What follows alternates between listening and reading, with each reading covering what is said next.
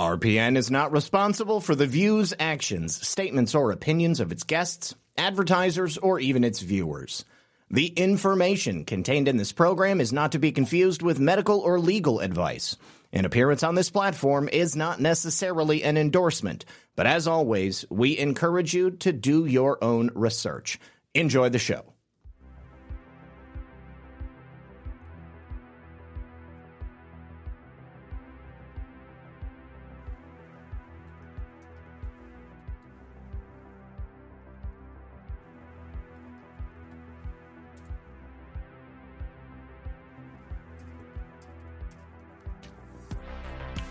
Well, good evening, everyone.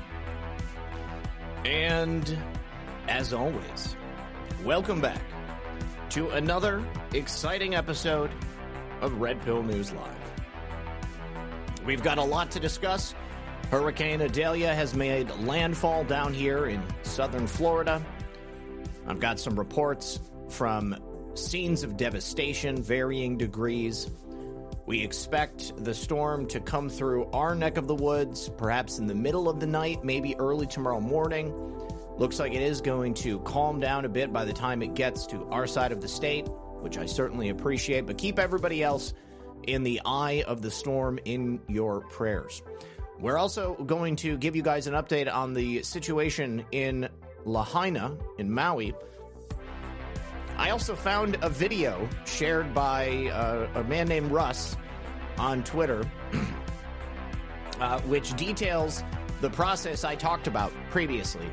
Uh, about when I downloaded the Obama birth certificate from the White House website back in, I think it was 2011. Anyways, this industrious young man got it all on video. And I'm going to show you it because I think it's something everybody needs to see because I lived it. I saw it in real time and it blew my mind. So, we're also, of course, going to be discussing the private communications of one Robert L. Peters, nay, Joseph Robinette Biden. So sit back, relax, and grab your popcorn. We're going to be right back after this. Did you know there are cheaper and more effective ways than Botox or microneedling to help you turn back time? Anti aging pros agree there is some impressive science behind supplements that support your skin. For instance, one of the best ways to ensure your skin stays as healthy looking and youthful as possible has everything to do with collagen production. And that's why I highly recommend taking and using collagen as an everyday regimen. The brand I use comes with 10 grams per serving of supercharged collagen to support your health and make it super easy to blend with your favorite drink of choice. This personal favorite provides five critically important types of collagen that help to improve skin elasticity, hydration, and a youthful glow. And that's why I believe the results are 100% worth the investment. Now, the best part is if you order collagen today using my referral link, you'll get 53% off. Plus, you're going to get several free bonuses with your order, including free shipping, free VIP live health and fitness coaching for life, a new e report titled The 14 Foods for Amazing Skin, and a 60 day money back guarantee. What's more is that a portion of each order goes towards helping feed hungry children in need through a partnership with NoHungryKids.org. Simply go to healthwithredpill.com. Once again, that's healthwithredpill.com or just click the more button below to find the link in the description. And when you support my sponsors, you support this channel. All right, welcome back. Thank you so much for joining us, everyone. Sincerely appreciate you being here with us on this fine Tuesday afternoon. Gosh, the days just seem to blend together. Hopefully, you guys had an opportunity to join John and I last night on Baseless Conspiracies. It was kind of a wide ranging series of topics that we spoke about, but I had a lot of fun and uh, it, it, was a good show, I think.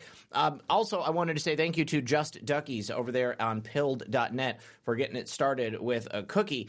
And uh, thank you very much to everybody who has supported the show recently and who continues to support the show into the future. Also, there was a donation on Ko-Fi, and I wanted to make sure that I gave a proper thank you for that one as well. Uh, let's see. Uh, well, just Frank followed me. Mermaid thirty two five two six supported me, and then uh, Light Ray from a couple of days ago. I think I already thanked her, but either way, wanted to make sure that I did. So, listen, as I was saying, uh, Hurricane Idalia is uh, it was initially, I believe they they had it rated at a category four. Uh, it was down to a category three. Now I think it's down to a category two, which does sound like it's uh, it, the intensity is lessening as it gets closer and closer uh, to the inland. But take a look from a couple of hours ago. Uh, here is some footage from space. Now, of course, uh, if you don't believe that space is real, just do me a favor, suspend that disbelief for a moment. Pretend that space is not fake and gay and that what you're looking at here is an actual visual representation of the size of this storm. Uh, now, for those of you who believe in space and believe that this is a, uh, a shot that is possible, feast your eyes upon this gigantic hurricane uh, just now beginning to make landfall. And uh, in Fort Myers Beach, the uh, the hurricane is not even there uh, yet. The storm surge has brought many feet of water into the streets. You can see here uh, people are just, you know, driving straight through it. They've got business as usual that they need to go ahead and get taken care of.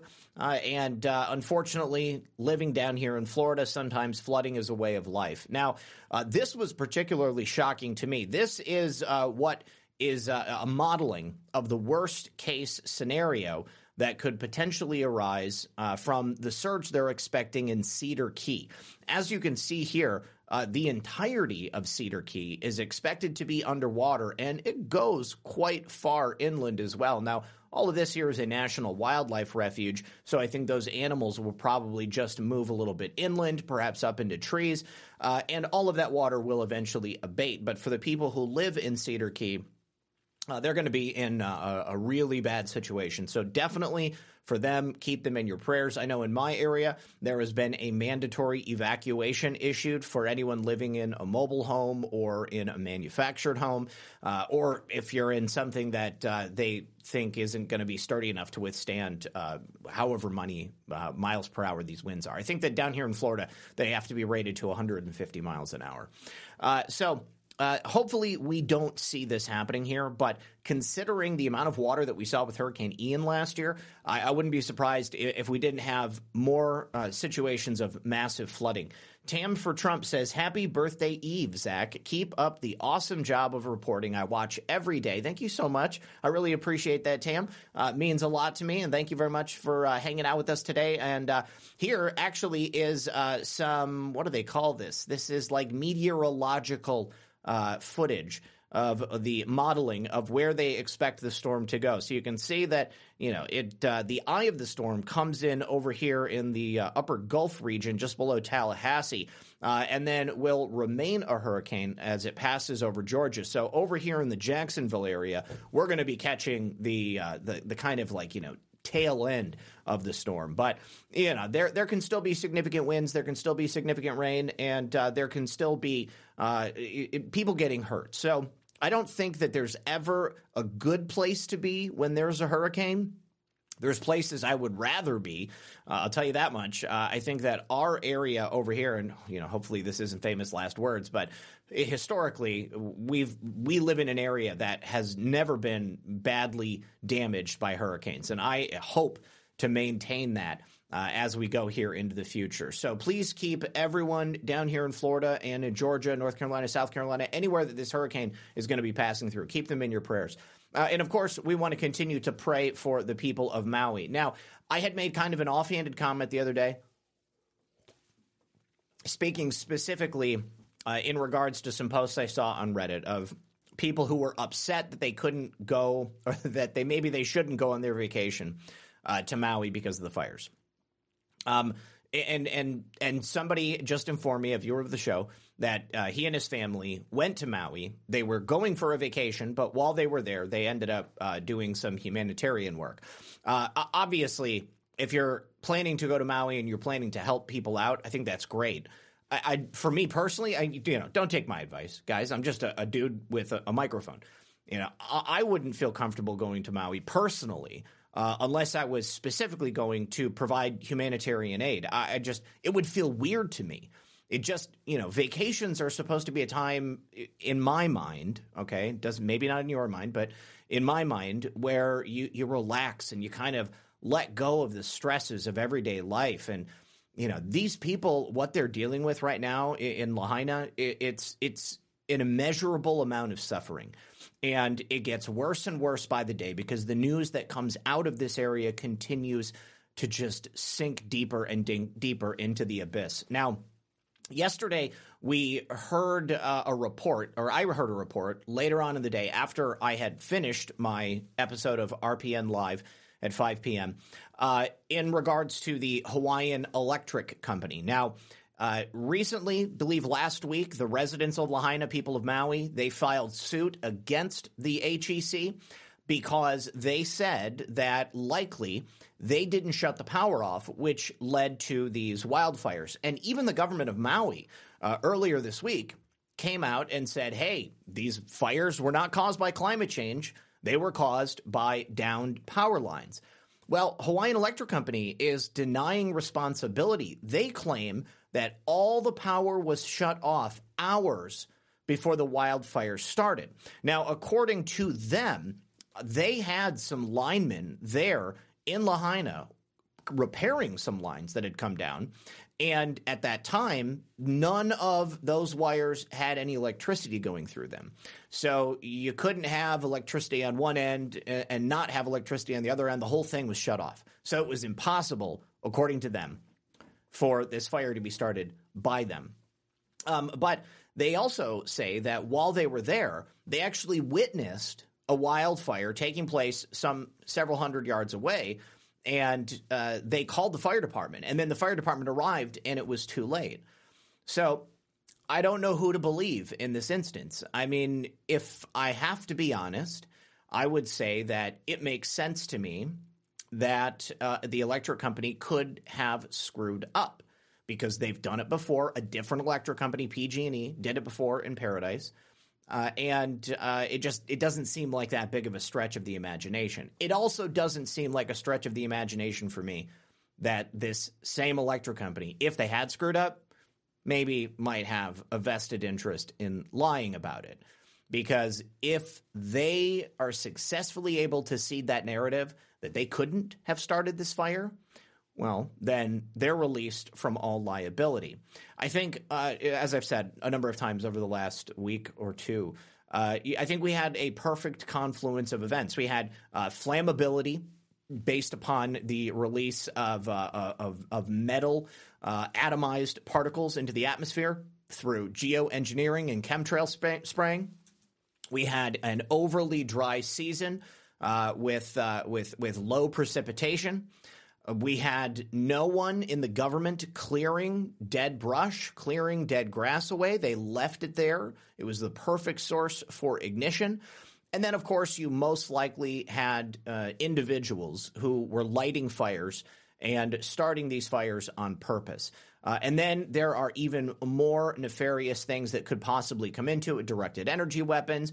Uh, we've talked at length about the situation with the police blockading the road, stopping the people from leaving, and those families dying in their cars. It's terrible. It's horrific.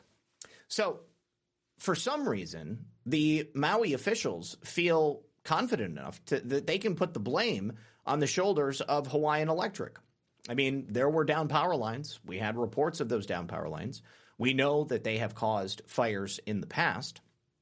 Uh, but now at this point, it's difficult to determine exactly where it began, right? Because, I mean, the fire spread everywhere. So the electric company wants to push off any possible negligence that they may be responsible for. Uh, and that's understandable from a business perspective. Obviously, they want to survive and they don't want their business to go belly up. And more than anything, they also don't want to have to pay multi million dollar settlements to every single family who perished or who lost all of their worldly possessions.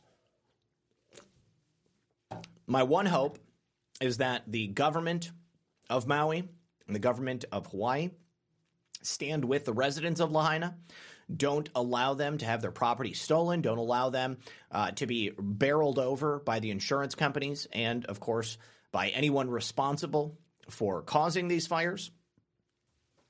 Uh, it looks like uh, the Hawaiian Electric Company uh, provides 95% of the power for the island of Hawaii. I don't know what the other 5% is. That might be straight solar or something like that. Uh, but their source of delivery is almost ubiquitous all throughout the entire chain of islands. So if it was going to be caused by electricity, if they can prove that, I think it's going to be very difficult for HECO to say that it wasn't their fault.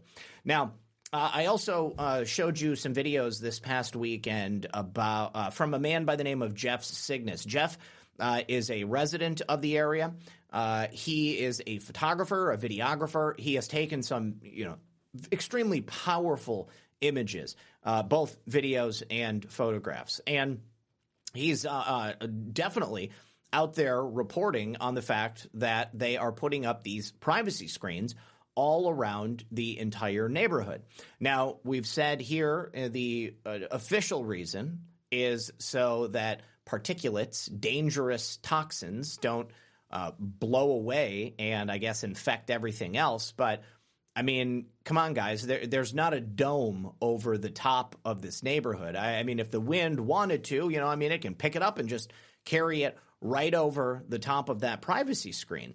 Uh, now, the other thing that is really alarming is that Jeff is reported seeing what he calls special police. So these are police, uh, a law enforcement agency of an unknown origin, uh, and they're standing guard and they are stopping anyone who might come up and decide to go ahead and take a picture.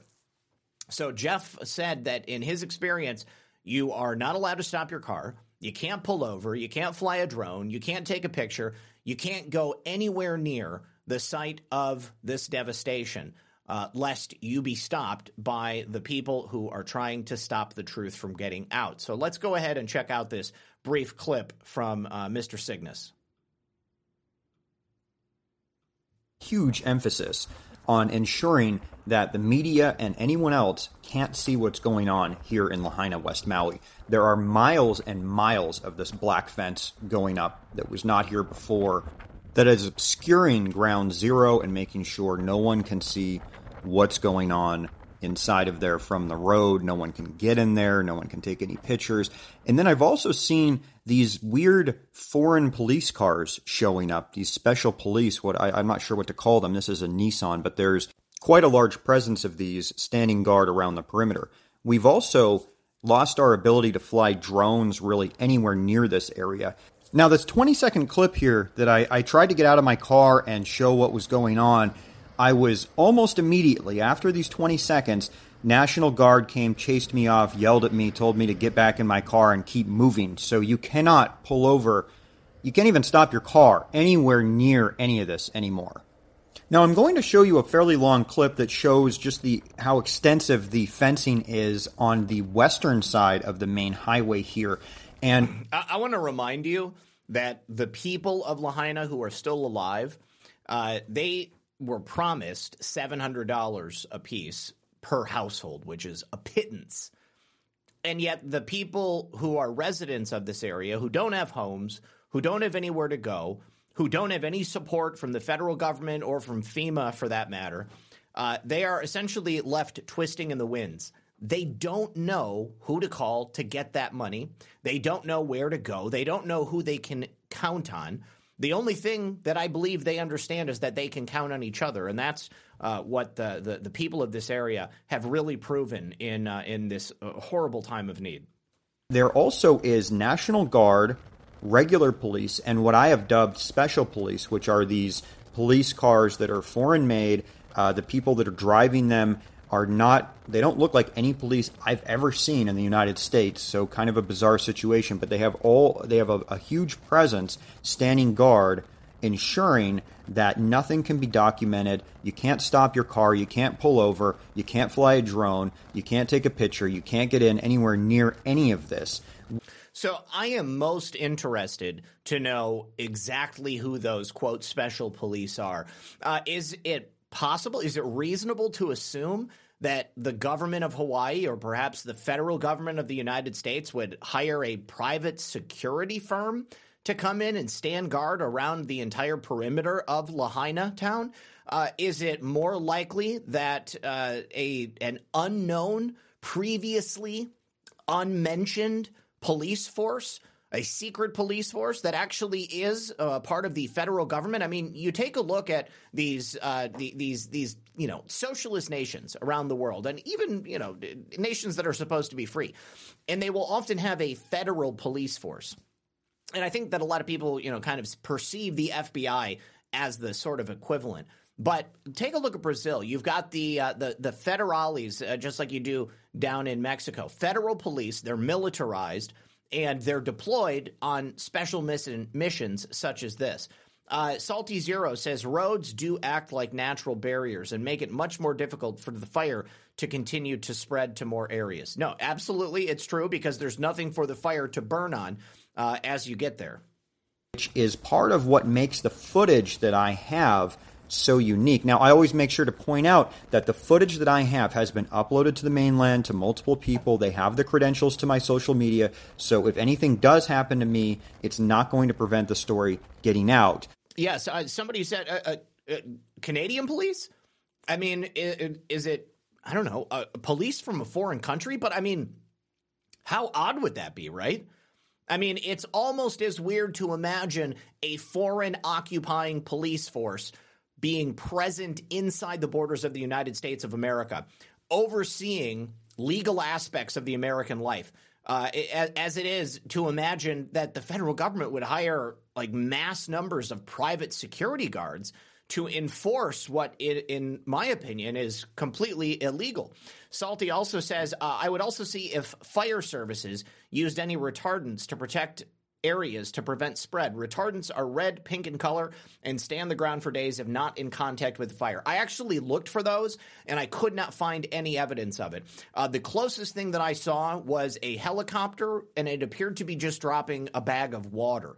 Uh, I did not see any fire uh, uh officials or, or any firemen or you know any type of local people spraying that foam because I've seen that before, and I, it seems like that would have been something that they probably could have used, but from the get go, their uh, their their, uh, their mo has been that this fire just developed far too quickly, and there was no way for them to contain it. But the footage I have, both uh, on the ground and, uh, and and drone, but particularly on the ground, is not going to be able to be reproduced with the amount of resources they have put into locking this area down. Now I am working on another video now that's going to show side by side this same drive a week ago so you guys can compare the, you know, what it's like now and you can see just the amount of fencing, rocks, police, barricades, all the effort they are putting into this. They are putting a lot of energy into it, uh, which is uh, which is kind of interesting. Uh, I'd be interested in, in hearing your thoughts on it. Now, well, and imagine this if there is a foreign police force present in Lahaina and around Maui uh, enforcing American law.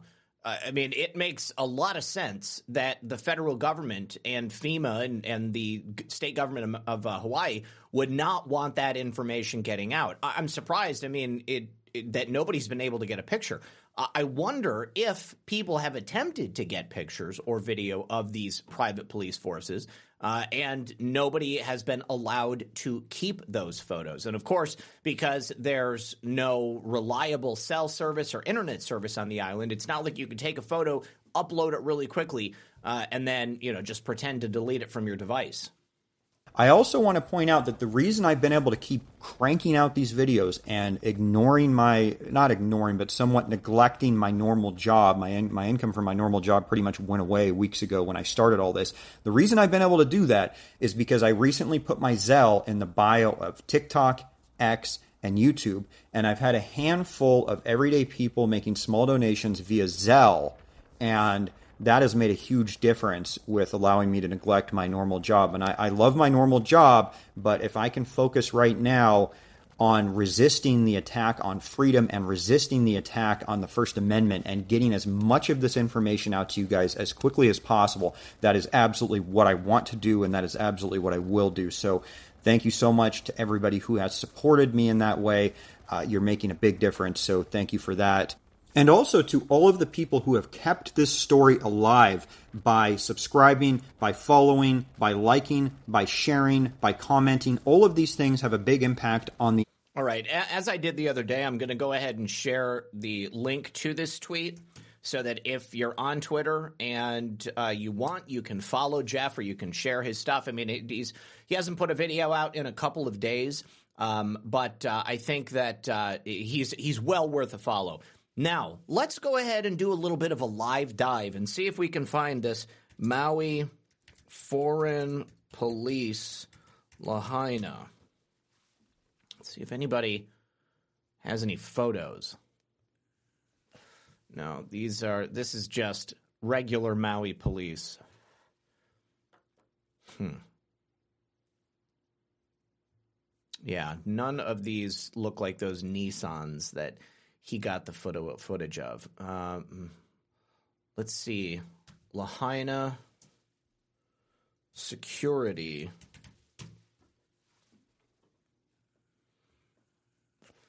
So obviously the National Guard are there, but the National Guard would not be dressed up like some sort of foreign police outfit. Um, and they would be wearing their standard gear, right? I can't think of any reason. Well, let me let me just put this out there. If you guys have the uh, ability, you come across any photographs of these uh, these apparent foreign police forces in Lahaina, uh, if you could please get me a copy or send me a link or do uh, honestly do a screenshot because there have been a couple of times over the last uh, two weeks where people have sent me someplace, and by the time I get there, it's already been deleted.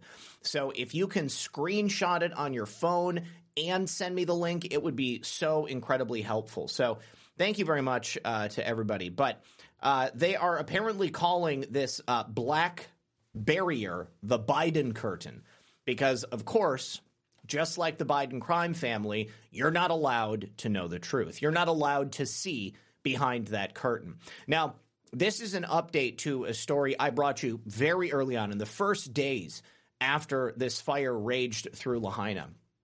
Residents of Maui and this area began to receive eviction notices from their landlords.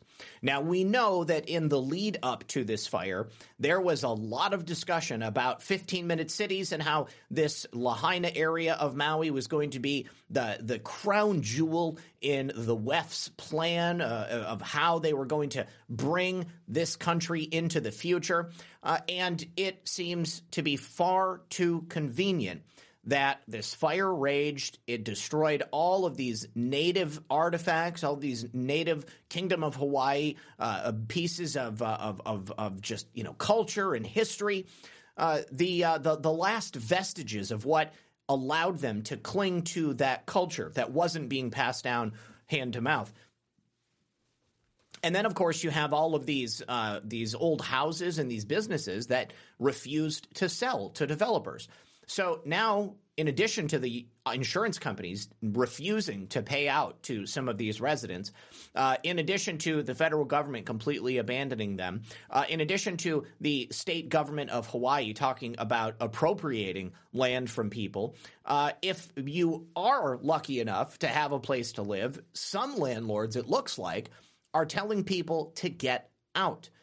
And of course, right now we have what is essentially a housing emergency in the wake of these devastating fires. Not only do we have thousands missing, thousands of children's likely missing, we have so many residents facing the inability to find some place to call home every single night. They're left out there twisting in the wind, completely dependent upon the kindness of their neighbors, of strangers, of perhaps those who are in a position to be able to help out. So, Jesse Watters uh, has also now reported on this, and I have to say, you know, whatever you whatever you feel about Fox News, when we're on a story that is being reported on by us a week and a half before Fox News gets to it, that makes me feel good because it lets me know that we have our pulse on the finger of what's happening. We are the ones who are truly tracking what's happening in this world. And by the time it gets to Fox News, all of those people who only watch Fox News, they have no idea. Maybe they heard, uh, you know, a, a, a, a, comment here. Maybe one of your family members said something to somebody. Maybe they saw a tweet and they kind of just blew it off. But for some people, it takes Jesse Watters saying this for them to really get it through their head, to allow it to sink in. So the people of Maui are, are frustrated. Uh, they are now facing a wave of evictions in the in the wake of these horrible fires. Uh, it looks like the landlords are now going to be selling out to these property developers, and so the people who live in these houses uh, are just completely SOL. Uh, and this is on top again of this emergency housing shortage that we have happening right now. There was actually an emergency housing proclamation ironically enough, that was just signed by the governor of Hawaii three weeks before the fire that completely destroyed Lahaina. So the people of Lahaina and the people of Maui in general are now asking the question who do you represent? Does the state government of Hawaii, do they represent the people of this state? Or do they represent developers? Do they represent special interest? And I think we know the answer to that question. I think the answer has been obvious to us for a very long time. It, it breaks my heart that these people have to go through an experience like this to fully realize exactly what's at stake. It's not just your home, it's not just your land. I mean, it is your freedom, it is your liberty, and it's being robbed from you and for some of these people, they never believed this would happen to them in their life. They never thought the government would turn on them in the way that they have, but they have. And I don't hear the governor of Hawaii going after landlords for evicting people in the wake of a devastating fire that left thousands of children missing still. Uh, but the Maui City Council uh, said, We've been receiving call after call of people who are being asked to be evicted by their landlords, people who are being displaced during a time of emergency when their house was like the only house standing in their neighborhood. Isn't that convenient? So they were able to survive the fire. Uh, their house didn't burn, but it's a rental. And the landlord, knowing that he can sell all of those empty lots also wants to sell your lot, which means that you're going to have to find a new place to live. Good luck remaining in Hawaii. This is uh, essentially the lowest, the lowest of the low. When these developers and these uh, these robber barons come in and they just scoop up the property straight out from underneath people. And uh, Josh Green, what did he say in this press release? Uh, the emergency proclamation relating to housing signed by Governor Green on July 17th, 2023, aims to streamline the development process and empower developers and stakeholders to contribute to the creation of more housing opportunities. The emergency proclamation reflects extensive input from state and county agencies, but not people, that provided details on process maps, application checklists, common areas of approval delays, and recommended touchpoints for engagement. So, what does this mean? Well, this was a plan that was put in place before the fires even erupted, which would essentially streamline the process, allowing for developers to put in high rise apartments, multi unit dwellings. Uh, you know, your single lot, uh, hey, we could just build straight up for 10 stories and we'd have enough room for, I don't know, 50 families. I don't know how many people they're going to stack in there, but you know, this is this is not good for people. You know, I mean, uh, the psychological damage that's being done uh, is disgusting enough, but it's quite clear that it's like the governor and the developers of this area were aware they might have an opportunity before very long. Uh, Listen to this. One of the locals says uh, they're suspicious, just as suspicious as we are. To my knowledge, this was the first emergency proclamation in the country that didn't have a preceding incident. And this was just, from my knowledge, just to streamline development on Maui, and it's allocated all decision making power to one person the housing officer of the governor, whose name is Nani Medeiros, who is unelected, who can trump every single thing that you do. They're meeting with developers, they're meeting with private landowners. So Josh Green said, I'm already thinking of ways for the state to acquire that land so we can put it into workforce housing, to put it back into families, to make it open spaces in perpetuity as a memorial to the people who were lost. Uh, you can bet that whoever Josh Green makes sure develops that land, they're going to be paying a hefty kickback to the state government in Maui. And uh, the people who are going to get left behind are the residents of Lahaina, the ones who are still lucky enough to be alive. And if they were lucky enough to have their house survive, likely they're not going to have it much longer. All right, guys, before we transition into another story, I wanted to play you that video of Barack Obama's birth certificate. Now, let me take you back in time to 2011, I think it was, or maybe it was 2012. I can't remember exact. No, yeah, April 25th, 2011, right here when the White House at whitehouse.gov released the official long form birth certificate of Barack Obama, I had heard the argument from Alex Jones and even Donald Trump talking about the birth certificate.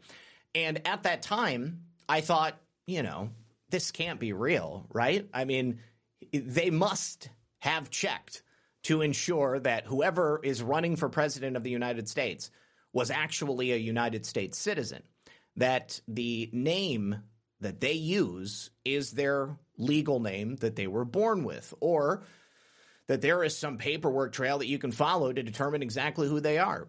Well, come to find out, Barack Obama's social security number is also tied to a dead guy in Connecticut. Isn't that odd? That's just really weird. So, when the birth certificate was announced, I said to myself, "Hey, this is this is going to be an opportunity to shut down all the naysayers, right?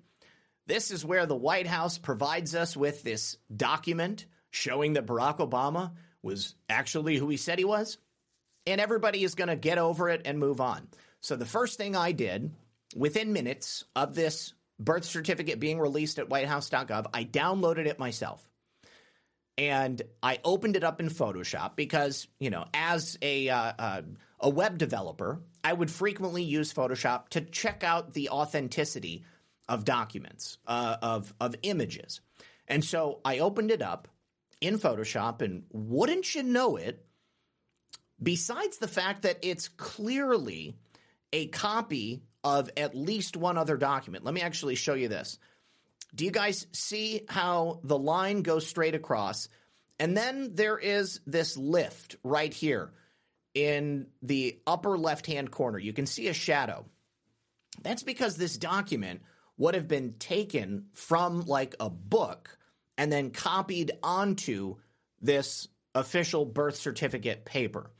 Now, that I mean, it, all it shows you is that this is at least, at the very least, a composite document. But when you start looking at some of the artifacts, when you start looking at some of the numbers, it really doesn't add up. And then when I disconnected the layers to find that there were subgroups and then subgroup layers within those additional subgroups, you could take a piece of this birth certificate and move it around and you, you could manipulate it in a lot of different ways. So let's take a look because this young man goes through and does exactly that. So here we have Barack Obama's long form birth certificate. And over here on the toolbar, we have this layer toolbar if this birth certificate was actually scanned, it should only exist in one layer.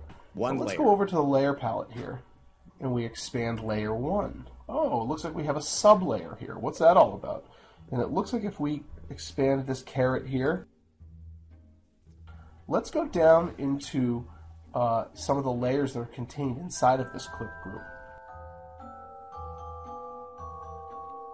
There are, there's no fewer there's no fewer uh, than dozens of different elements that were put together to make this document. It is, in my opinion, uh, one of the most obvious, uh, one of the most ostentatious attempts by the federal government to pull a psyop over on the American people. When I saw all of these layers opening up, I thought to myself, there's no way they could have done this on accident. Like, it's a rookie move. When you, in Photoshop, are producing a document and you have all of these different layers that go together, uh, you will flatten that document so that it will appear to be a single sheet, which would mean that you had potentially scanned it from an official source. There shouldn't be these individual layers. Look at that. They can actually turn off the stamp. That shouldn't be. That's not something you would normally see. Uh, you also shouldn't be able to turn off any one of the letters or the numbers. There are letters and numbers that are duplicated. You can also see the erasure marks from where they went through on this original birth certificate and just cleaned it up. Uh, and then I mentioned the artifacts. Uh, there will be artifacts uh, that are created by uh, color being added or subtracted. You can also see a variance in the darkness of the letters, probably because it came from uh, several different documents to create the one. So, I just thought that that was uh, uh, an excellent example because I've been wanting to show that on screen for such a long time. So, let me go ahead and drop that into the chat here for you as well, guys. Uh, let's see. Uh, Spike says, I taught myself how to use Photoshop editing software a few years ago for fun, and using layers was one of the first things I learned. Exactly. That's why I say they must have done this on purpose. Because it's, I think that, first of all, it's so obvious Barack Obama is a CIA agent. Like, he was raised in a CIA family, uh, he was put in power to further uh, the, uh, the the the power base of the Central Intelligence Agency, and as the kind of puppet master behind the scenes during the Joe Biden regime, he's continued to do that. Uh, Barack Obama got elected, and then right after that, CIA agents started getting elected to different offices all around the country. Uh, that was something you, that was completely unheard of. Uh, I mean, you just you, CIA agents didn't go out and run for elected government. That was not normal. Uh, and uh, and Barack Obama empowered that because he put the CIA into a position of real dominance here in America, even more than it was before. So I think that they knew exactly what they were doing. They knew that by leaving those layers unflattened, people like us would find it, and then we would talk about it. And then they would just be able to call us crazy conspiracy theorists because they own the media. Well, guess what?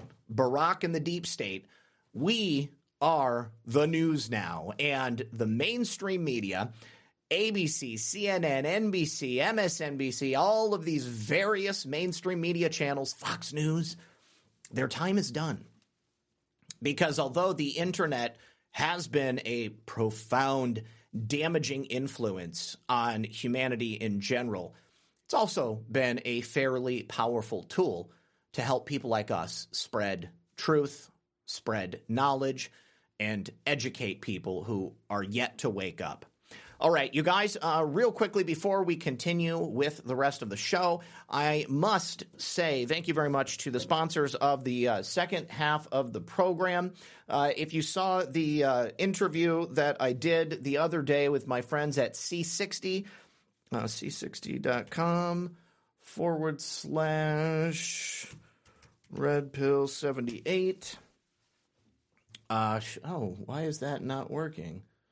Hold on just a second. Let me get this pulled up here properly. Mm. It's c60evo.com forward slash red pill 78. So, this is the correct website. Um, when you go to c60evo.com forward slash red pill 78, uh, you can get a special deal over and above uh, the special pricing they have for you already. You'll get an additional 10% off if you use code RedPill78. Um, there is some incredible research behind this stuff. And the reason that I said, you know, I, I, jumped at the possibility of having them on here as a sponsor is specifically because of that research. I'm a fairly analytical person. I enjoy the fanciful, uh, but more than anything, I appreciate that which we can verify, specifically through scientific methods. So I highly suggest you check out the interview that I did this past week uh, with uh, my friends from C60 Evo. Check out the website, c60evo.com forward slash redpill78. Save 10% off every single order, every single time you buy. And if you buy the bundles, you're going to get a discount, and then you're going to get another discount on top of it when you use my special code.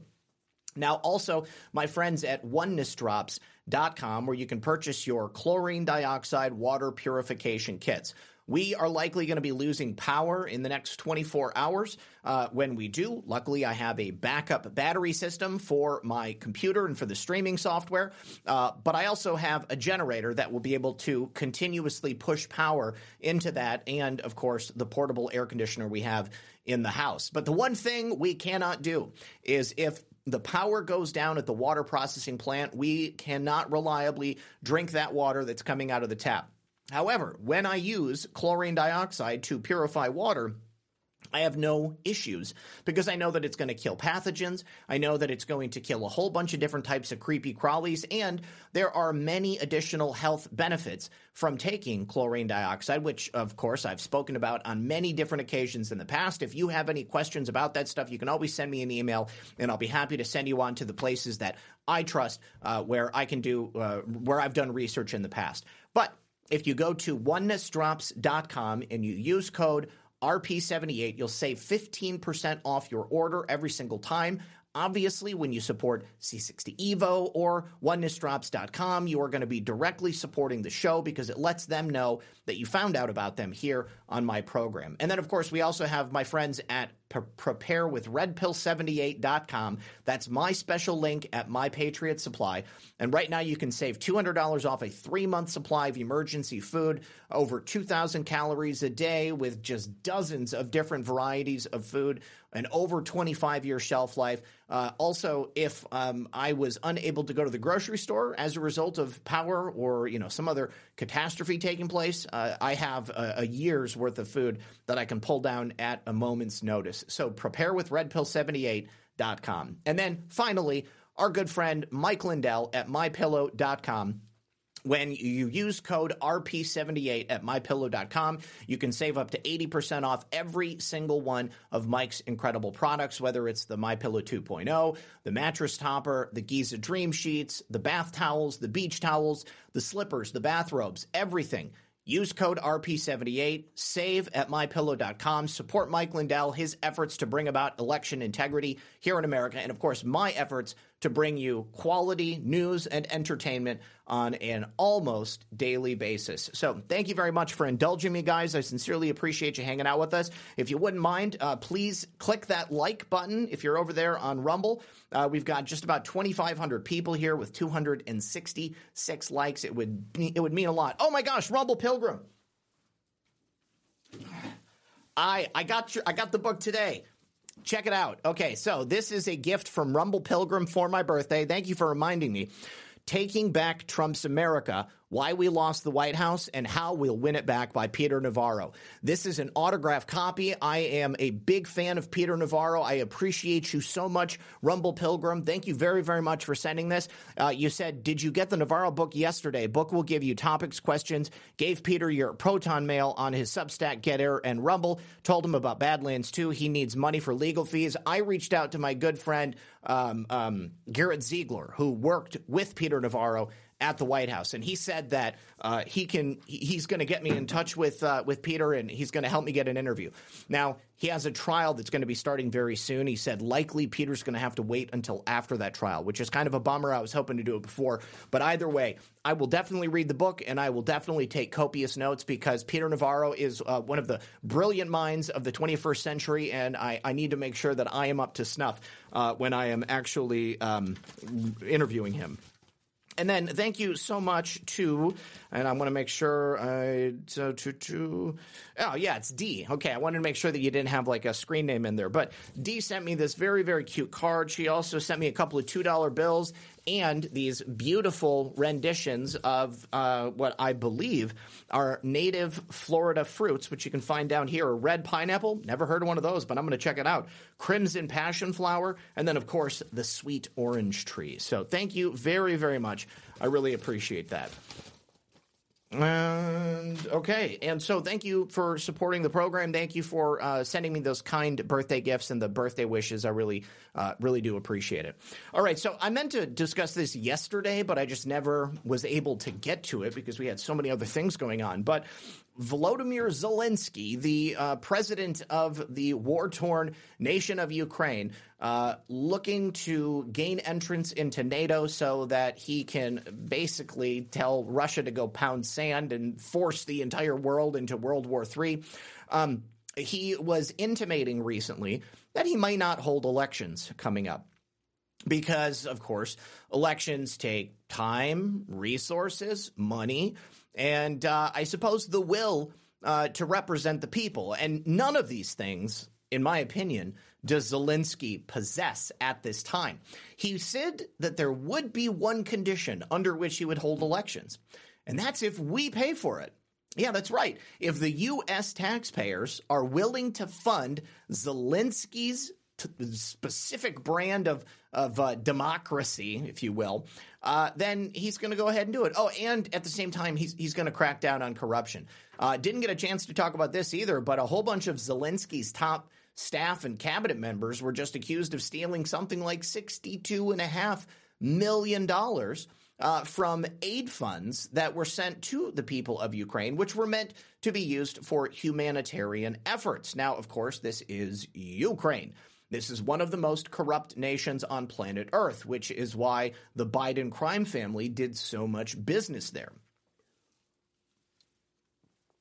Now, I have to believe that Zelensky's demand of the U.S. paying for this, this, is, this has got to have a direct connection to his knowledge of Joe Biden and Hunter Biden's specific crimes in that nation.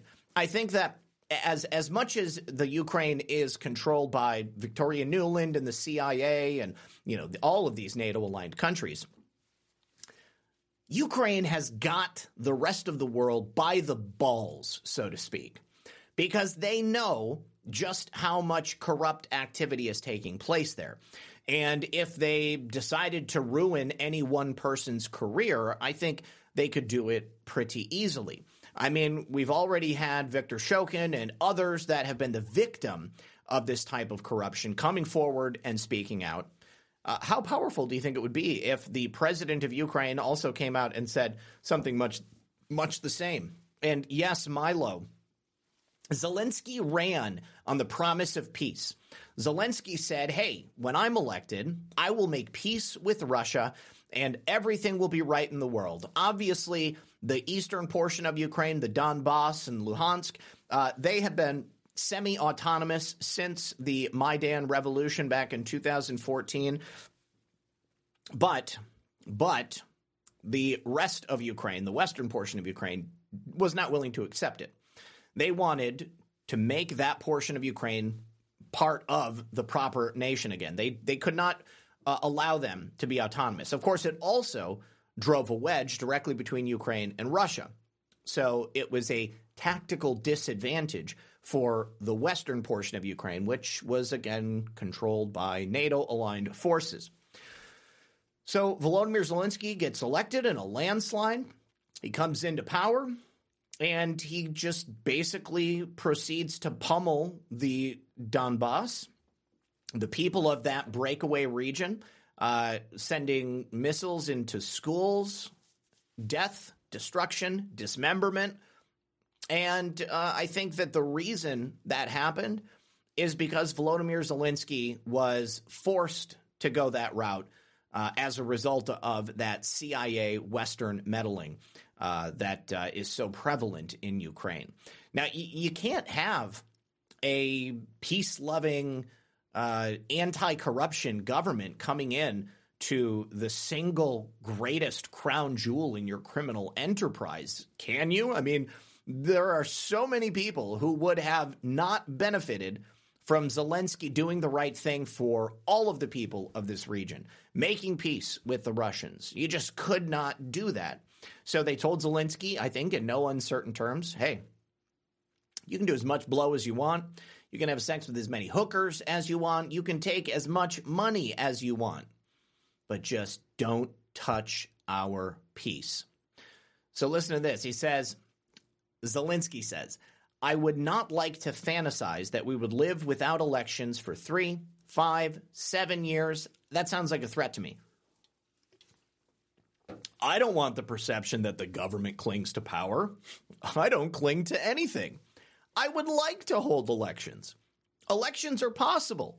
If the US and EU are ready to provide us with another 5 billion hryvnia, which is $135 million, because we need to organize presidential elections in this country. I would not take this money from the defense budget.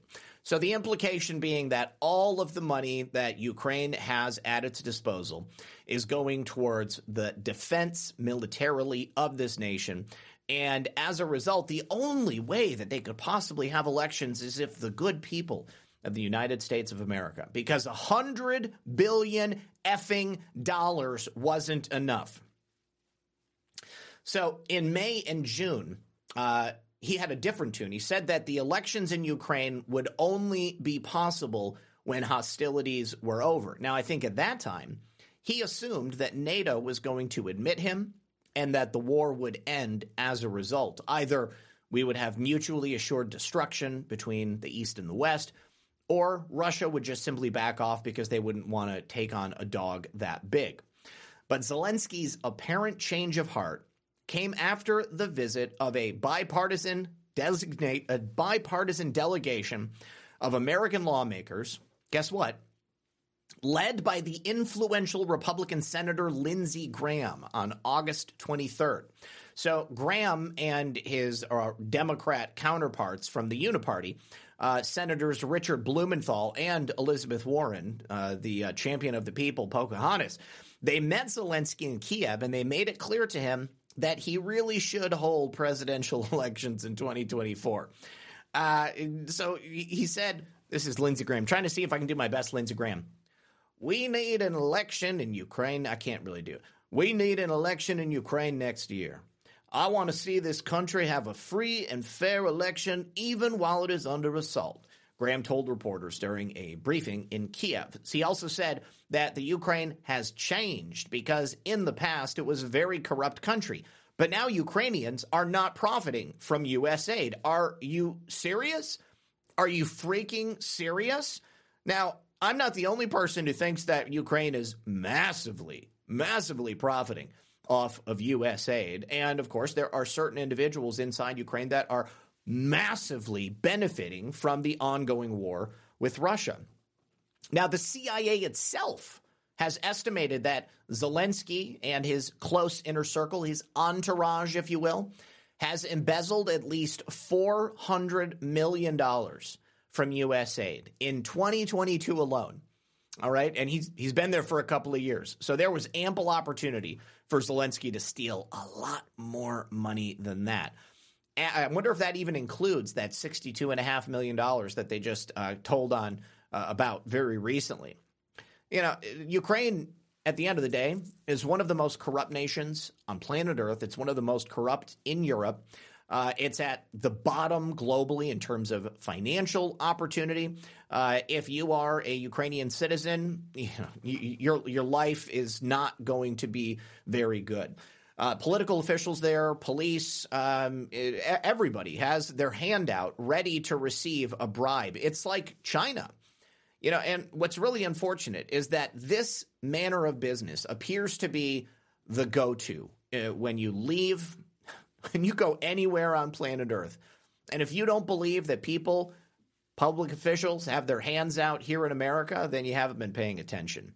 Uh, the people who are in charge are corrupt and they are criminal. WS84, I love you, Zak. Don't do that imitation again. I couldn't get it right. You're you're correct. You're right. I, I won't do it again. All right. Um, real quick, uh, I have this uh, video of a nurse in Flint. No, I'm sorry, a nurse down here in Florida. And she's talking about a conversation that she had with her boss, uh, a hospital administrator. Now, this is being presented um, at. It, it's being presented as a new video, but it may be from before i'm not certain exactly because i don't have this woman's account and and if anybody wants to check official we the people it looks like it was already taken uh, from somebody else. Um, but uh, okay i was there's only a couple of thank yous on foxhole. So we'll just go right into this video. I work for a large hospital system in broward county florida on the anesthesia team.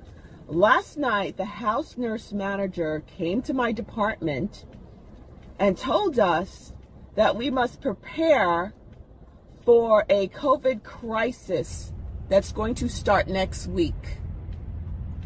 And they're going, the hospital will be taking part of our recovery unit, anesthesia recovery unit, to house COVID patients. And that we should that we cannot allow surgical patients' families to come visit them, which we do pre and post surgery, pre and post anesthesia. And I looked at her and I said, How do you know we're going you're going to need our our rooms, our bays? And how do you know there's going to be a crisis next week? She tilted down her glasses she looked at me and she said, You know what's going on by now. So that right there is what leads me to believe that, yeah, this is a new video. What's interesting is that I seem to remember from before. Uh, there were a couple of different videos of healthcare professionals, nurses that came out before everything kind of went crazy, uh, and uh, and they were intimating that perhaps things were not as they seemed. But the fact that she says, you know, you know what's up by now, that means that this has been going on for some time. And it's quite clear that they want to bring COVID back. COVID 2023. I saw two morons with masks on at the store earlier today. Couldn't believe it. Couldn't believe it. One of them was young, one of them was old. So it's up to us here in the middle, guys, uh, to bring sense and sensibility and intelligence back to America. Let's just finish this up. This is an old video. Okay, it is an old video. Saw this years ago. Okay, all right. Well, thank you very much uh, for for letting me know. But I thought that if it was new, then it would be totally worthwhile to go ahead and play. It's from last COVID. oh, man. All right. So now we know. Thank you very much. I was certain that you in the chat could help me figure out exactly where it came from. So, this is a story that I wanted to report on yesterday, and we just ran out of time. It brings such joy to my heart because this, my friends, is the literal personification of F around and find out. Uh, Two. yes. Oh, Esther. Oh, she says only two, Zak. Try Glendale, California. So many COVIDiots here. mm. It's a shame, really. You know, I wish, I wish that people, I wish that everybody would just wake up. You know, John said last night on Baseless Conspiracies that his normie friends don't like the term normie. Um, but I feel like it's so totally appropriate. You know, like if you're not aware of what's going on, you know, you have just a normal affect. You are, you know, you're what exactly what they want you to be. But when you're when you're based and red pilled, when you are awake and aware, not woke, there is something else that happens. I mean, I don't feel particularly normal by comparison to traditional standards. Uh, but certainly, as far as I'm concerned, I'm exactly the way I want to be. Uh, and that's the only thing that matters. You know, I am living the life on the path that God put me on, and I'm going to continue to do that. Uh, and nobody, administrators or bureaucrats or politicians, are going to force me to do anything but. And I sincerely hope that this time around, every single one of you refuses to comply. I will not put a mask back on. I will not be forced to stand at any distance from anybody. Uh, I'm not going to be engaging in these ridiculous and useless tactics uh, as perpetrated and uh, dictated by the government, either federal or state. Luckily, down here in Florida, state government has already clued us into the fact that they're not going to be playing this game. But please, I implore you, do not comply whatever state you live in this is the way that we can break out of this programming is for enough of us to stand up and say hell no we're not going to allow this to happen again we must not allow this to happen again uh, thank you very much for the people uh, suggesting that it's my birthday tomorrow. I appreciate it. Thank you very very much. Uh, okay. And uh, here let me let me take you through this image right here. So what you're seeing is there was a roadblock that was set up by some climate advocates, the same types of useless idiots, bottom feeders that glue their hands to priceless works of art, that dump oil all over uh, just beautiful pieces of, uh, uh of, of culture and relevance and uh, they set themselves up on this road in Nevada. Uh, it was, I guess, Burning Man is going on right now. And so they had blocked off the road. They were stopping people from going through. Well, Nevada Rangers showed up and uh, they just rammed right through that blockade. And then they went about the arduous task of uh, putting these people into handcuffs. I thought it was brilliant. I, I loved seeing it. Uh, but of course, the left and the snowflakes are not happy about it. Here we go. Take a look. Like, get out of the way. Move, move, move, move. Boom. And look at that. They've got. she thought they wouldn't do it. Did anyone get that? Yeah. yeah, don't worry. We got it, sweetheart. We got it. Daryl. Better move. You're gonna go down.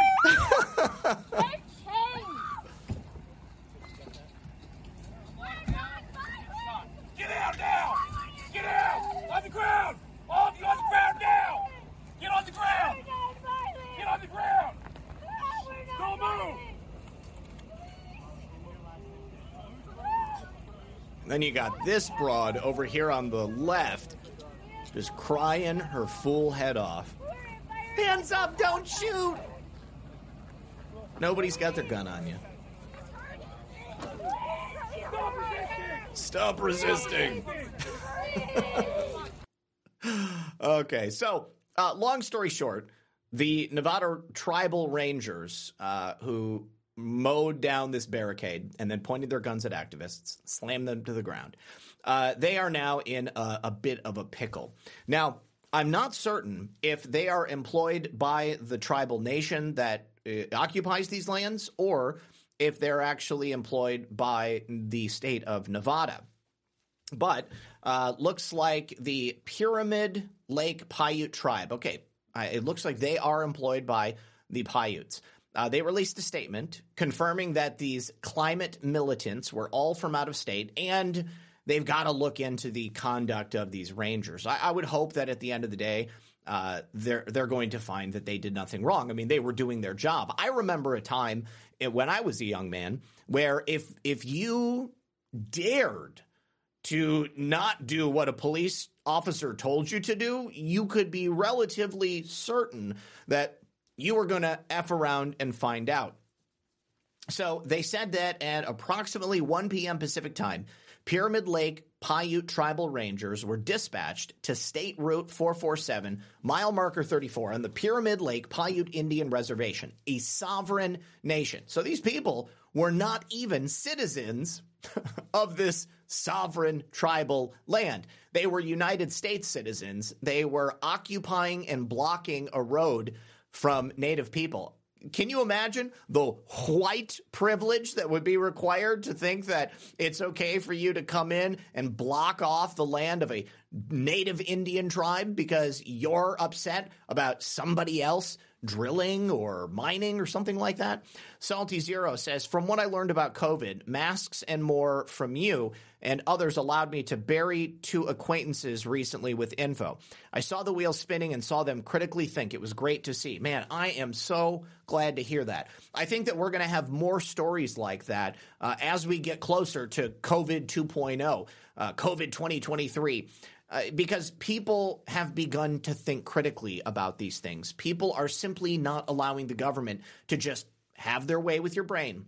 All right. And thank you so much for uh, allowing me to help you wake people up. I think that it's a, a wonderful thing. So, upon the arrival, rangers informed the activists to clear themselves from the highway, uh, which backed up traffic for several miles. One ranger used his patrol vehicle to move the blockade debris out of the roadway to allow Burning Man traffic to proceed. And then the ranger that did that, he is now under review. The five activists were involved. Two of them were from New York. One of them was from Washington. One of them was from California. One from the country of Malta. All of them were cited and released, and one activist refused any medical treatment by EMS. Gotta love it. Got to love it. Uh, and I have to ask uh, would that have happened differently if it was a state agency rather than a tribal agency? I mean, we're talking about sovereign land here. So. Uh, they the the uh, the Indian reservation there they may have just had enough of this senseless idiocy. Um, okay, and thank you very much for following me on Ko-fi. If you guys want to donate on Ko-fi, you can. It's ko-fi.com forward slash redpill78. Of course, there's still the Cash App. It's at Zak Paine, Z A K P A I N E.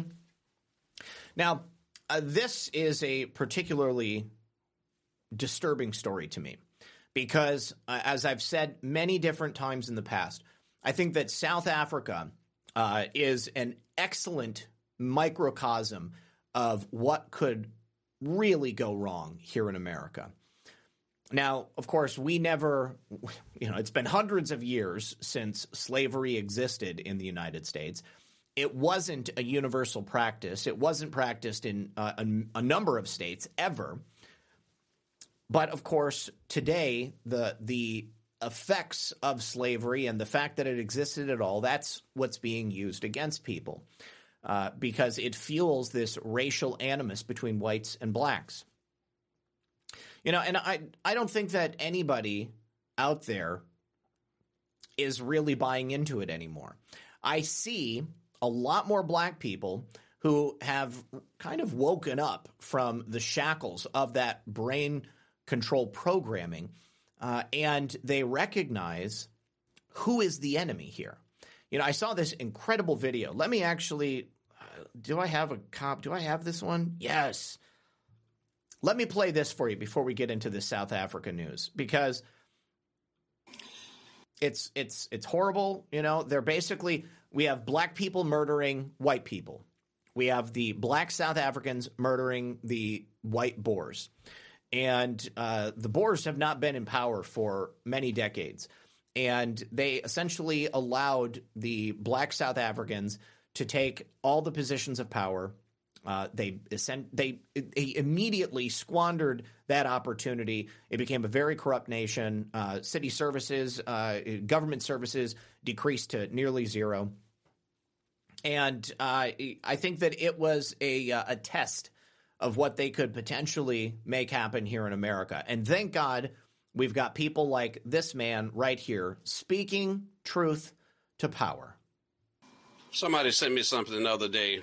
One of my friends, all worked up, screaming and hollering, talking about the Trumpers are getting ready to start a civil war. And he's been circulating this stuff all over the place. Let me say this to you He's worrying about Trumpers coming after black people. Ain't nowhere in the hell white folks are worried about your ass at all. Because we as a people in the United States are no threat to the white establishment. We're no threat to the good old boys. We are no threat to the old farms and the family uh, heritage that they've received. No threat. So if the Trumpers are after anybody, they're after the people that they think are taking that away from them. Yeah. And it is not you, black people. So don't get yourself all worked up and all into some damn frenzy because the way that I see that, that's just another way to try to divide and conquer. Divide and conquer, okay? It's a globalist agenda. Don't be a part of the hype. Amen. Now, fortunately, I see a lot of blacks that are beginning to think uh, soberly about the issue of what uh, Donald Trump is doing versus all the shit that you hear on the damn news. Yep. Now, if you want to put shit on the news, then put the shit on that the Democratic Party is doing. Damn. And I'm not saying that because I think the Republican Party loves black folks, because I don't. But I'm saying to you, the shit you all worked up about is ignorance. Yep. You get all worked up, you get mad, somebody pushes your emotional button, and you start running off at the mouth like uh, spitting out words like diarrhea that have no factual bearing. So hold off with the hype. Okay? So, one point that I really want to get across is, is that the cultural shift, this zeitgeist that we're trying to bring about here in America, um, it's not something that is going to manifest overnight. And uh, it's it, it's like it moves in pockets. It's like water seeking the lowest uh, point in the, the the ground. Like you spill a glass of water on a tabletop, it doesn't just go in every direction all at the same time. It will follow the grooves of the water, and it will slowly permeate throughout. You have enough time to get a towel, but think about the spread of knowledge in the same way, because it has to enter into somebody's realm of consciousness then they have to digest and understand it. And then they have to go through the process of allowing that knowledge to challenge the fundamental truth of who they are and what they believe. And that's not an easy process. And we've got people out there who have been taught since birth white people are the enemy. Uh, you know, Asians are the enemy, whoever it might be. And they've been taught to hate they have been raised in uh, broken homes, uh, homes which, you know, teach only the most basic, basic types of human dignity. And that is prevalent across all cultures, all races. You, you, you have really messed up homes where kids are brought up in a, in a place where they shouldn't. And here in America, you compound that with the racial animus that is perpetrated by the mainstream media, and you see exactly what happens. I think Casey said that she had an incident where somebody glared at her when she said, Excuse me. I've had that happen to me too, you know? But I think that in a situation like that, the best thing you can do is to kill them with kindness, okay? I try to make jokes. I'm like, hey guys, I'm coming through. I don't know, you know, whatever it might be. But uh, I just I make a point to treat everybody exactly the same way. And if somebody treats me with disrespect, uh, then unfortunately that's because they haven't had the opportunity to really get to know their fellow man. They don't know what America is. They don't know what the potential is. And if we can just get over our bullshit, our, our hatred of each other, then wherever we sit on the political spectrum left, right, center we can unify against the common enemy. Exactly what he said that globalist agenda. Because globalism seeks to democratize all people in every country across the board. You know, it is essentially a, a socialist paradise. The idea that everyone is equal equally shitty, basically. All of the money remains in the hands of those oligarchs who are ruling over us. And meanwhile, we're down in the pit, sparring with each other, trying to climb above each other like crabs in a bucket to get just a, a little bit of a sweeter piece of that BS. When, if we could only help lift each other up, if we could only see who the true enemy was, then we could win. And I think that's where we're at right now. We are moving towards that win. And the awakening process takes time. And I've said this so many times, you know, we've been awake a long time, some of us decades. And we've been waiting for a time such as this. Well, that time is now. We're in an amazing point in history. And we are on the cusp of doing something truly, truly great. So just remember when you see somebody who's a dick out there in the real world, they probably haven't had the luxury of coming to the realization of exactly what's going on, exactly who they are, exactly what power they might hold. They've done a lot of work to turn us into a society full of sociopaths, narcissists, evil people, willing to break crimes, excuse me, break laws, commit crimes, rob, rape, murder, steal. Faced with just the most horrific indignities you can possibly imagine. This is the world they want for us, and we have to rise above that. We have to be better than that. Okay. Uh, okay, Zak, here's a question for everybody. How did the black people get here, and when did they come here as slaves? It was long before we were a country. The people responsible aren't here. No, you're you're absolutely right. And uh, the black people that came here came here in a number of different fashions. Some of them came willingly. Some of them were captured by the uh, uh, the East India Trading Company. I think the Brits. Uh, some of them were captured by other races and uh, uh, other people of color. Oftentimes, warring tribes in Africa would sell off the losers of a battle.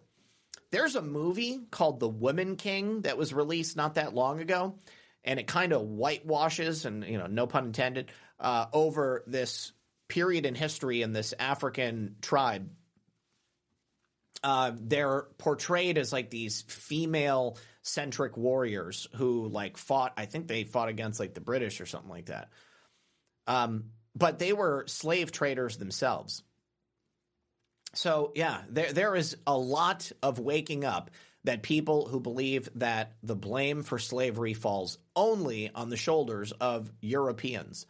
Uh, you know, you don't hear these people because, because anybody who owned a slave either you know was like a first generation American or a second generation American or they came from another country. But you know, those people are gone. If we held everyone who's alive today, if we held them responsible for the sins of their ancestors, every single one of us would be dead at the end of a rope, right? Am I right? It's just not feasible.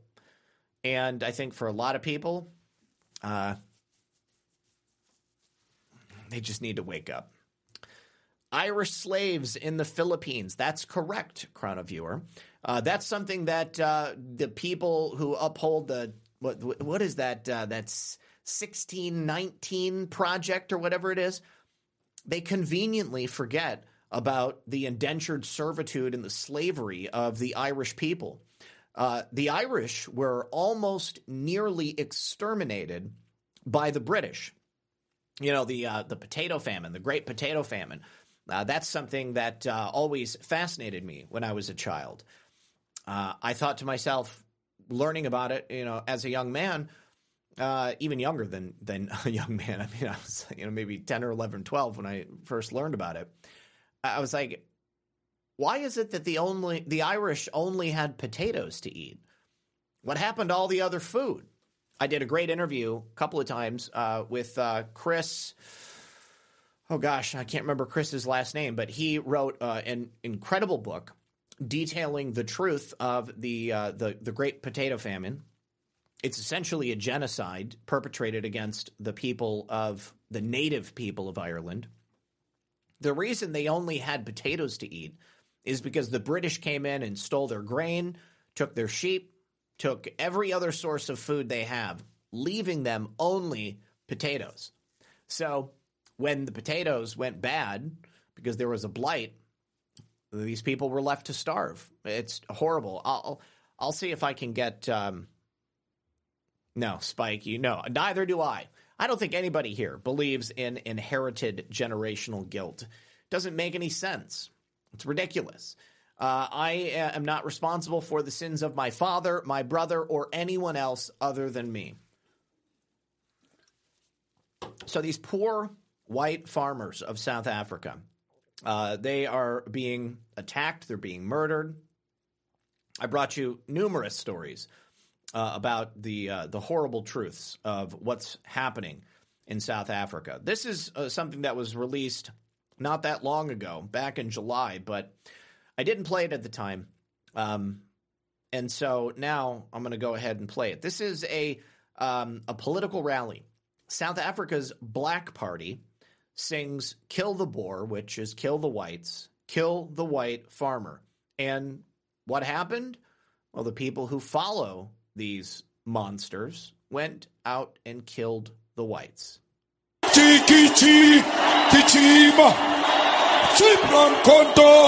Alliance, shoot to kill, Yamaza, kill the Boer, the farmer, the the farmer, Brr, pa, pa, brr, pa. Uh, that is the characteristic burr of a automatic weapon. Brrr. I mean, he's he's just describing in detail how people, South Africans, should be killing the whites, and there are so many instances of people having their land stolen, being murdered. Uh, you know, just th- the worst possible things you can imagine. I, I have urged any white residents of South Africa to attempt to leave. But the really, wow, what happened with this chat? Like all of a sudden it just went went wild. Um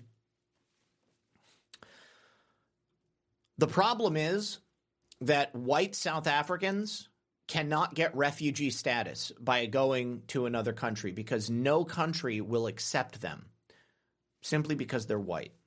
So it basically leaves them uh, a homeless and, uh, and and landless nation, and the white South Africans uh, essentially have no system of recourse. I mean, this is like the the the party that's in power is out there urging its followers, a stadium full of people, to engage in genocide. That's not what we stand for. Not at all. All right.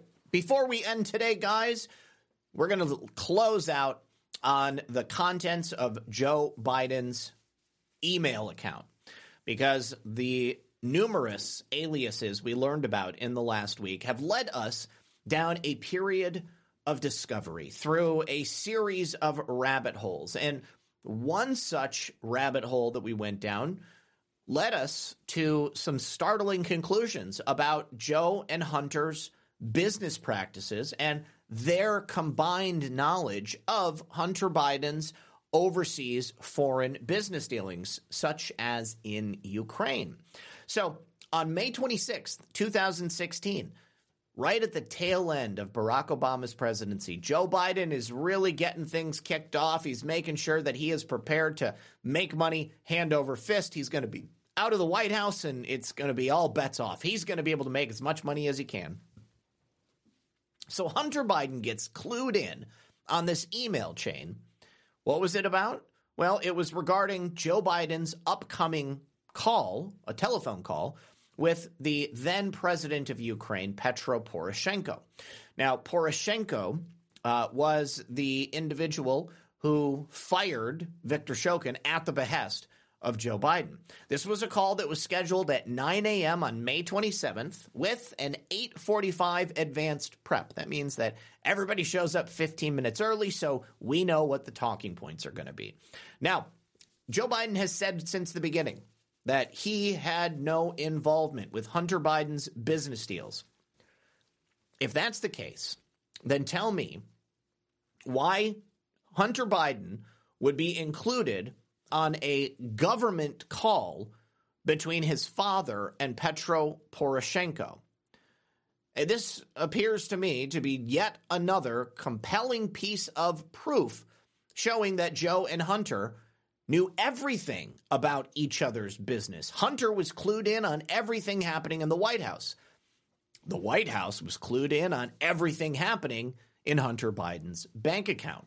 So thank God we've got the House Oversight Committee. They reported on two emails that were sent from Joe Biden's aide, John Flynn, to then President Biden and his son Hunter on May 27th, 2016 and June 15th, 2016.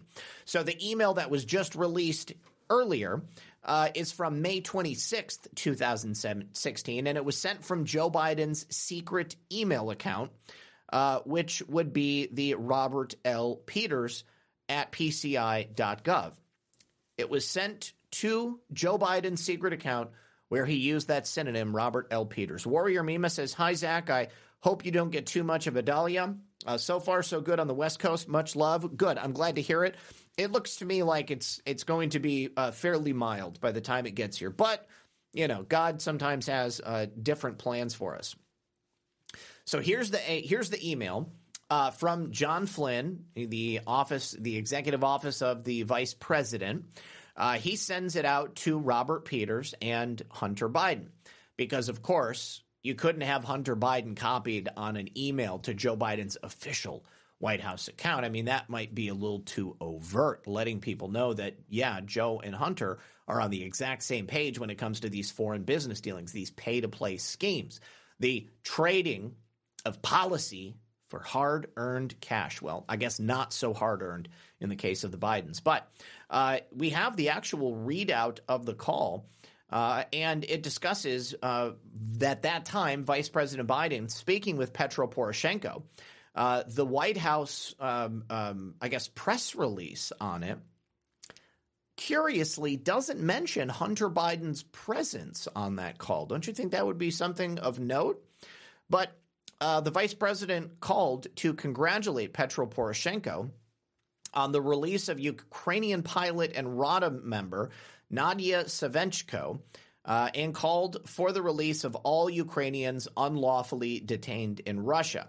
Uh, they discussed the importance of continuing to institute reforms in the Office of the Prosecutor General, which was where Viktor Shokin worked, and the significance of Ukraine's progress toward implementing judicial reforms and meeting IMF conditions. Both men condemned the increasing attacks by combined Russian separatist forces in eastern Ukraine. That was the Donbass and Luhansk. These are the separatist breakaway republics.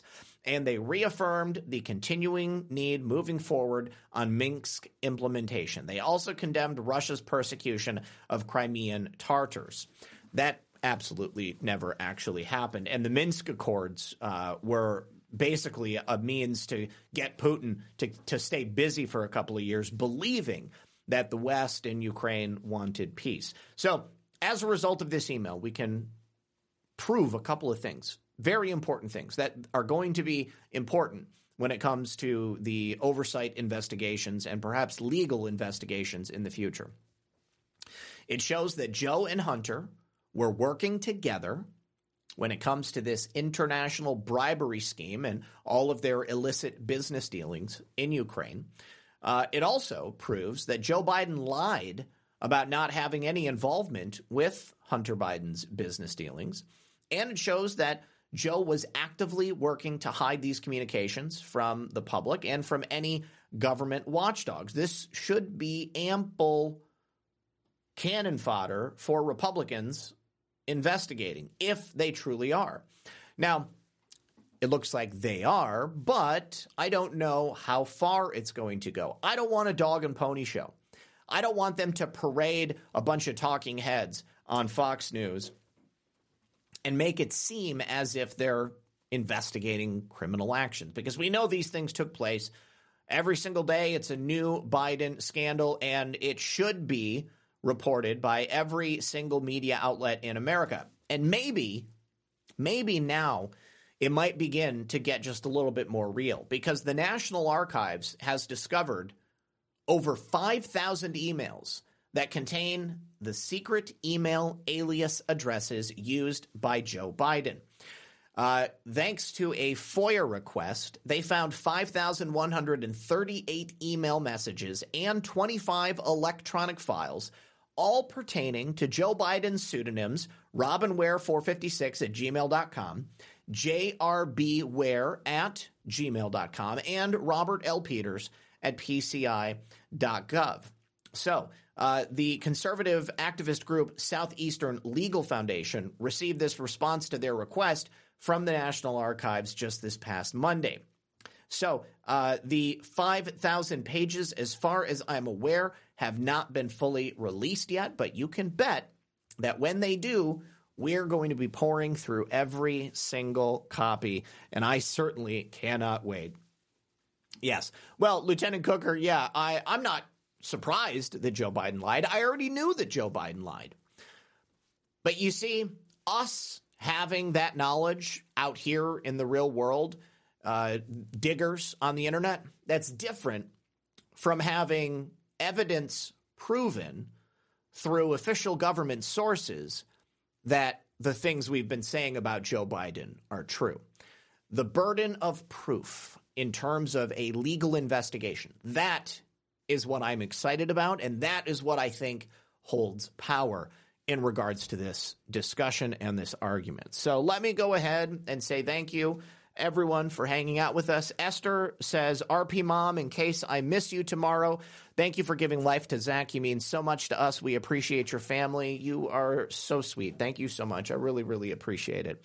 Uh, let me also say thank you to uh, LKW Cross, thank you for dropping some shades over on Pilled. Polly, 9363, thank you for the cookie. Filter Dog 1 says, stay safe, we need your voice. Doug Simey, thank you for the shades. Porpoiseful says, thank you for all you do, Zak. Filter Dog 1 says, Maui depends on tourism. The rest of the island is open. Only small area of Lahaina is closed. Okay, that, that's good to know.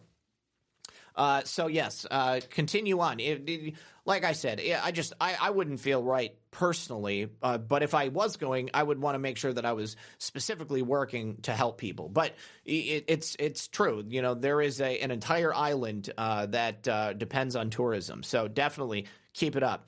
Uh, Ball says, Happy birthday, Eve, Zak. Thank you for that. Filter Dog 1 says, Maui has 735 square miles, only Lahaina off limits, around two acres. That's an excellent point. Yes. Um, and then Sean Joe, thank you for the cookie.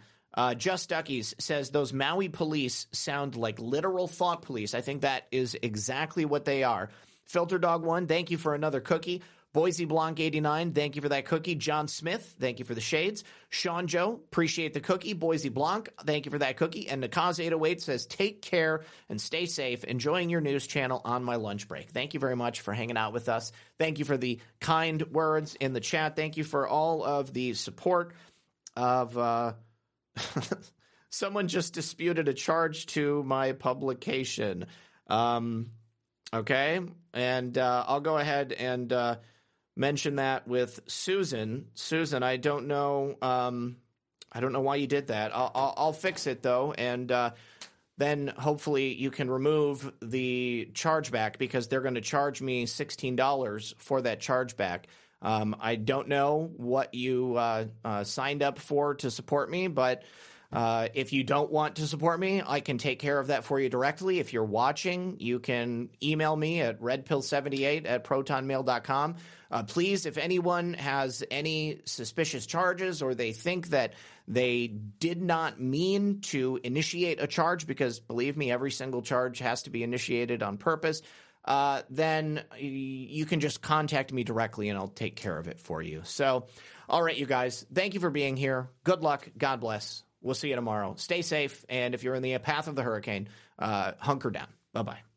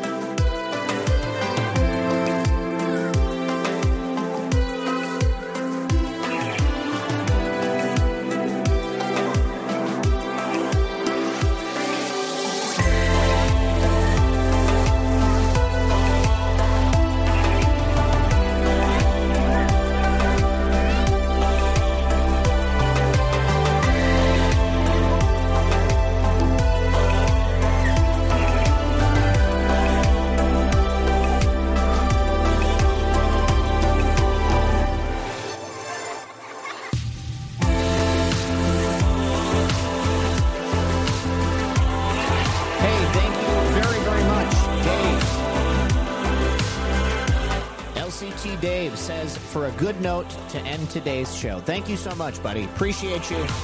Love you all. Good luck.